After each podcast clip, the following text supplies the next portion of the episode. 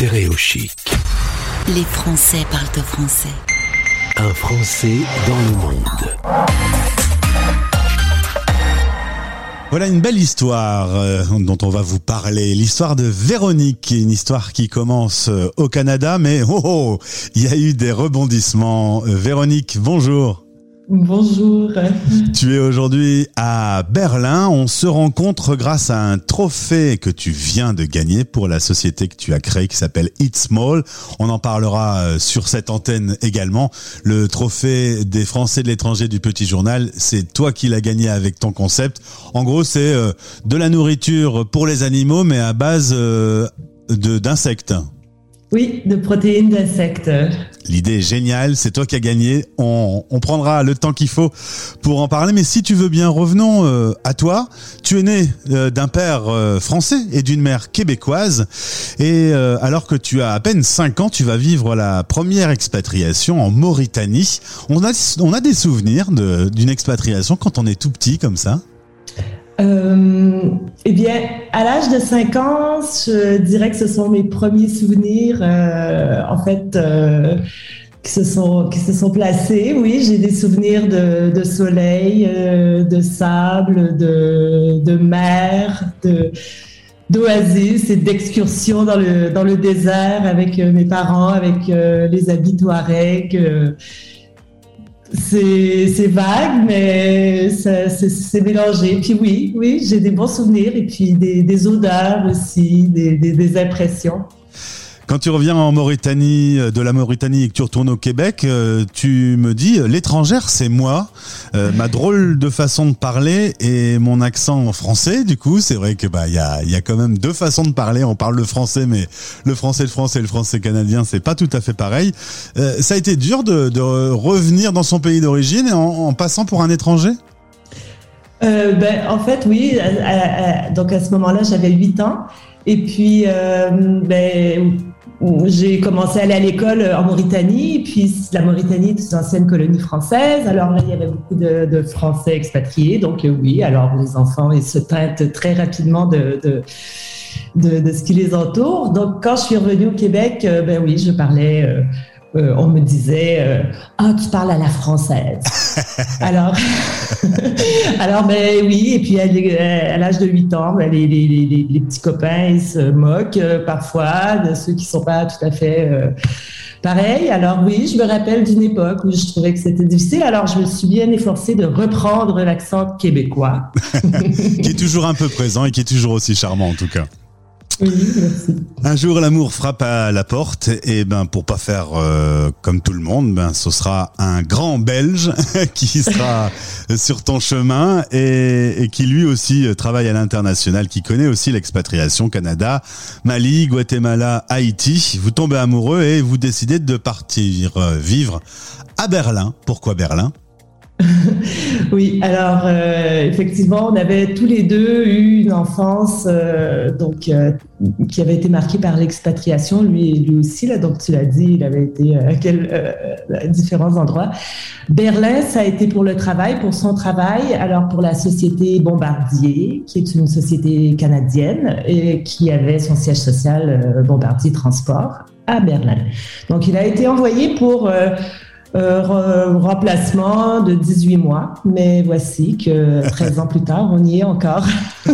Et du coup, eh bien, euh, la petite fille euh, qui est dans votre vie aujourd'hui, qui a 10 ans maintenant, et elle naît en Allemagne, elle a quatre nationalités, trois passeports. C'est une citoyenne du monde, alors qu'elle n'a pas beaucoup voyagé pour l'instant encore. Mmh, euh, oui, alors en fait, elle a voyagé, elle a, elle a été quelques fois au Canada, elle a été en France. Euh, puis oui, on a été euh, dans, les Antilles, on a fait quelques, quelques voyages en Europe aussi. Euh, oui, donc, mais, mais le monde est vaste, alors il lui reste aussi encore beaucoup d'années pour l'explorer. Est-ce que tu crois que des parents expatriés, ça fait des enfants expatriés? Ben, en fait, oui, je crois que oui. Euh, ça a été euh, ben, mon cas, ça a été le cas de mon mari, puis euh, ma sœur aussi, qui est retournée étudier au Sénégal plus tard. Puis donc, je crois qu'on a la piqûre lorsqu'on est petit. Et puis de, de, commencer sa vie en parlant. Bon, ma, ma fille, elle parle déjà euh, trois langues euh, l'allemand, le français, l'anglais. Puis, je crois que ça, ce sont tous des, des, des moteurs qui font qu'on a envie ensuite de, de continuer à rencontrer euh, le, le monde, en fait, à le découvrir. Tu étais euh, vétérinaire. Euh, euh, en arrivant en Allemagne, tu laisses ça un peu de côté. Il y a l'arrivée du bébé, je suppose. Enfin, il se passe pas mal de choses. tu compares ton expérience professionnelle à l'écrivain qui se trouve devant la page blanche de son prochain roman. Explique-moi pourquoi. oui, mais moi j'ai été, euh, en fait, oui, ma formation euh, de vétérinaire, euh, c'est ce qui a, qui a, qui, a, commencé ma vie professionnelle. J'ai travaillé dix ans comme vétérinaire, et puis lorsque je suis partie à Berlin, ben, je me suis dit, je vais prendre une pause. Et puis comme j'ai beaucoup d'intérêt dans la vie, le dessin, l'écriture, la photo, le cinéma, ben, je me suis dit, tiens, j'ai en profiter pour faire des choses que j'aime. Euh, et puis essayer de, c'est ça, donc de, de, un peu de, prendre le temps de, de faire d'autres activités. Et puis, euh, puis c'est ce que j'ai fait, c'est ce qui s'est passé. J'ai fait euh, un film documentaire, j'ai fait, j'ai écrit un blog, j'ai fait des illustrations de livres pour enfants.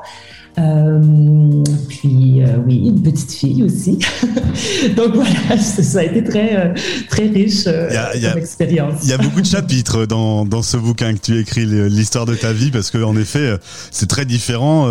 illustratrice, réalisatrice de tournage, tu tiens un blog et puis tu es dans une ville qui a quand même une histoire particulière, Berlin. Ça t'a inspiré, je pense. oui, en fait, Berlin, c'est une ville qui est marquée par bon, euh, son histoire évidemment, euh, mais aussi lorsque je suis arrivée, c'était une ville encore en transition, c'était la fin de l'époque post-chute du mur, un peu euh, où il y avait encore toute cette ce côté un peu underground, mais en même temps beaucoup de, de nouvelles.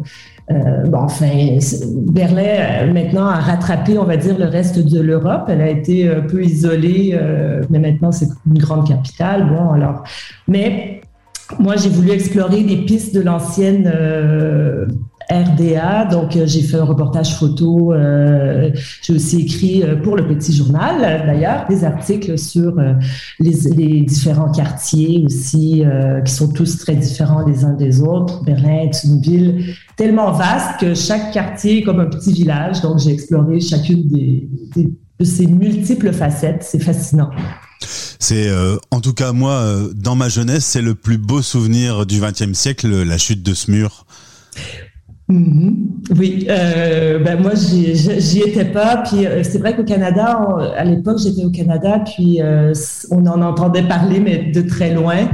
mais ici c'était encore, on pouvait encore retrouver en fait, c'est ça de ces différence un petit peu entre les gens qui vivaient à l'ouest, à l'est, et puis les façons de vivre, mais aussi ce que j'ai trouvé lorsque je suis arrivée, c'était une, espèce de, de liberté. Euh, il y avait encore beaucoup de, de, de en fait, comment dire, euh, il y avait beaucoup d'endroits qui étaient euh, créés un peu comme ça, euh, improvisés. Spontanément, euh, C'est ça, ce que, ce que j'ai trouvé, c'est une grande, grande liberté, très une ville un peu sans cadre, euh, sans, trop de contraintes. Puis ça, c'est ce qui m'a vraiment euh, plu dès le, dès le, départ en 2007. Au point, au point d'y être euh, toujours aujourd'hui, donc c'est plutôt un indice de satisfaction.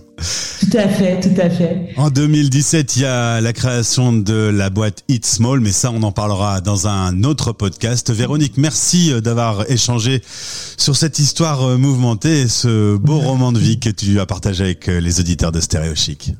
Eh bien, merci, merci euh, pour cette, euh, cette rencontre. Les Français parlent aux Français.